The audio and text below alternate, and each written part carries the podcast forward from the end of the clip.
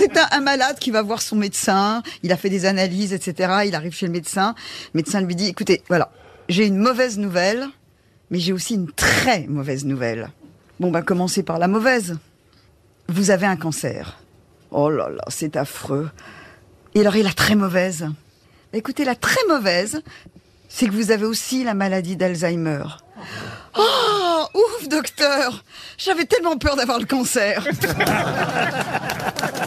Elle est jolie. Elle est pas si mal Elle est jolie.